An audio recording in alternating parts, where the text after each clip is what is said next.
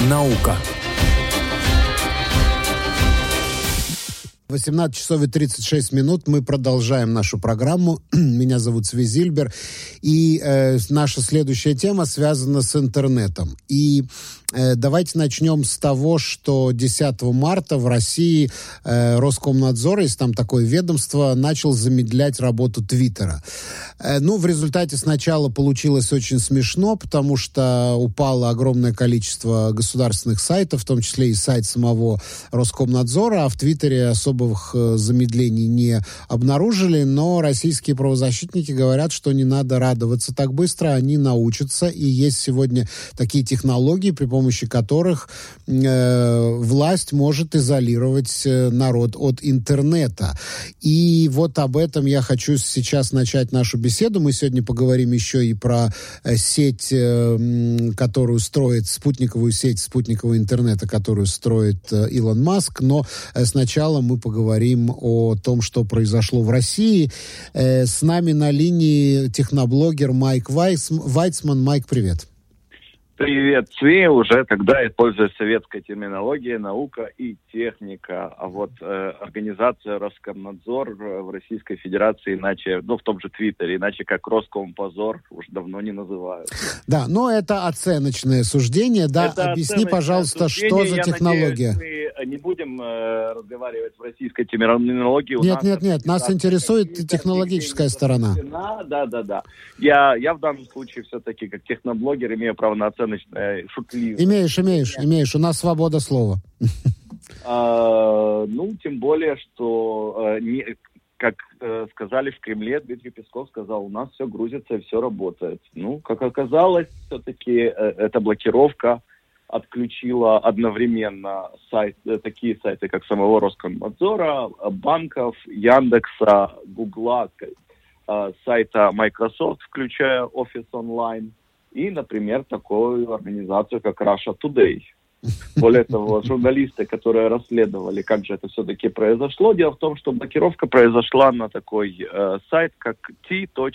что-то там, то есть как в Твиттере, это то сокращение э, твитов, но дело в том, что э, в домене RT .com есть тоже буква Т. Есть тоже буква Т. То есть они, они порушили все домены, в которых была буква Т?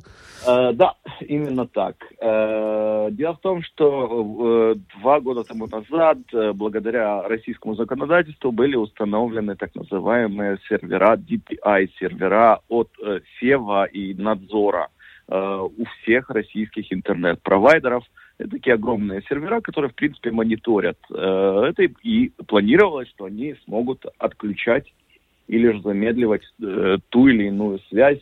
Но, как видно, что-то пошло не так, и э, эти сервера действительно обрушили на некоторое время. Кстати говоря, работа Твиттера никак не остановилась, шутки об этом, ну, как бы ходят до сих пор.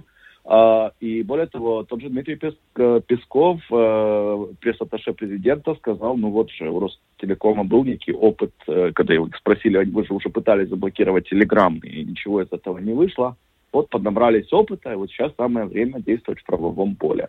Да, причем вот, они, э, они... Телеграммом это был грандиозный провал. Э, они не только не которым... смогли закрыть Телеграм, они даже там открыли страничку Роскомнадзора потом. Э, более канал. того, они тем самым, вот тот самый э, кризис Барбары, принцип Барбары Страйсанд, они тем самым э, к, к развили, да-да-да, развили тему и сделали э, Телеграм э, ну, одной из самых популярных платформ для, для распространения информации. А, это, скажи, э, скажи, пожалуйста, ну вот эта технология, вот эти DPI-серверы, которые заставляют, власть заставляет устанавливать всех провайдеров интернета, это действительно может в, кон- в конечном итоге э, замедлить Твиттер там или какие-то другие а, социальные я сети? Или это самом, можно обходить? На, на самом деле обращался, э, более того, общался с человеком из Cisco, который производят, например, вот те самые DPI. Mm-hmm. Э, полностью и детально отключить или же замедлить э, какой-то интернет, в данном случае какой-то сайт, э, технологически невозможно. Даже в том же Китае, где действует так называемая Великая Китайская интернет-стена, э, все равно Огненная пользователи находят firewall, пользоваться да. Фейсбуком и Твиттером и так далее. Но э, иногда это да, слишком э, затратно или тратит время, или тратит усилия, или тратит деньги – А у России есть э, другая сеть, которую они умудрились э, заблокировать, и об этом мало кто говорит или использует. Э, LinkedIn, профессиональная соцсеть, набирала да. обороты в Российской Федерации. И вот после блокировки LinkedIn, э, по сути, э, российский трафик сполз на нет. Дело в том, что заморачиваться для того, чтобы войти в профессиональную сеть, ты не будешь пользоваться VPN. Угу. Угу.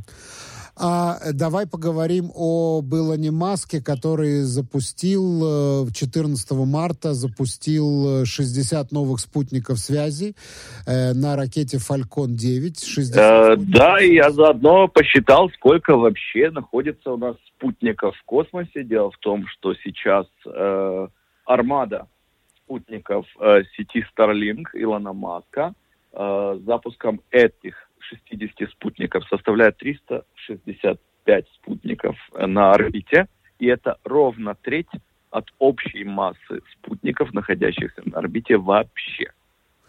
Но он хочет покрыть... Целиком. Э, он хочет, он хочет покрыть, покрыть полностью, э, полностью э, орбиту спутниковой системы. Сейчас выведены около э, половины требуемых спутников для, для такого покрытия. Сейчас проходят на данный момент тестирование в двух городах в Соединенных Штатах. И трансляция спутникового интернета э, на данный момент составляет от 50 до 300 мегабит. Э, э, ну, для того, чтобы сравнение, мы все более-менее пользуемся до 100 мегабит. Э, это тот самый э, фибероптический интернет, который мы используем. Но я Это просто напомню, э, фибероптику э, до сих пор не провели ни в Эйлат, ни на Голланы. То есть туда, куда сложно провести оптический кабель, скорость интернета до сих пор находится там, на скоростях 90-х да, годов. Безик, по-моему, начал продавать вот этот скоростной интернет через оптокабель, только вот на прошлой неделе была, в воскресенье, по-моему, была презентация. Ну вот, э, и были очень серьезные проблемы, и более того, э, я, насколько знаю, тот же Безек э, отказывался проводить в труднодоступные кибуцы, мушавы и так далее, потому что это слишком накладная история, это, по сути, себе в убыток и потребовалась э, вообще законодательная функция затребовать от провайдеров устанавливать данные э, системы. Э, скажи, скажи, пожалуйста, э, в, в принципе, вот эта мечта Илона Маска покрыть весь мир бесплатным интернетом, она осуществима и... А он сможет... очень даже платный на данный момент. Стоимость установки такой системы спутниковой 390 долларов, а, а стоимость ежемесячного пользования 99. Это то есть это, бесплатный это, интернет это не то, еще что плюс. несчастные там бедные африканцы смогут пользоваться бесплатным интернетом? А, насколько я понимаю, Э, это скорее тестирование системы для последующего использования, например, э, такой вот армады на том же Марсе. А, окей. Для того, чтобы проводить. Это тестирование систем э, с наметкой не захватить интернет в, на, терри, на, на территории Земли, а скорее э, испытываются всякие системы для последующего использования и так далее. Но э, ну, если, если Илон Маск развернет вот этот спутниковый интернет по всему миру, э, разные режимы смогут блокировать его и запрещать доступ в этот интернет своим гражданам? Э, только будет... полностью уронив э, всю связь, э, что весьма-весьма сомнительно. Вот вопрос только, как будет Илон Маск запускать э, при серьезной облачности и грозе. До сих пор э, такой интернет хромает, несмотря на то, что проводятся некие особые испытания. Э, Falcon 9 полгода тому назад испытал на спутнике определенную линзу, которая якобы транслирует тот же интернет ну, э, через облачность и через газовые облака, но эта штука до сих пор хромает. С другой стороны, э, в пустыне Невада, где сейчас проведен этот Starlink, э, работает на ура до 300 мегабит. Ну, там всегда ясная и, погода в пустыне Невада. А, там очень ну, сухо. Навер, наверное, так, но с другой стороны, попробуйте поймать роуминг э, где-то в пустыне. Да. Майк Вайцман, большое спасибо. Я благодарю тебя за участие в нашей программе. Взаимно, ты рад общаться. Всего доброго.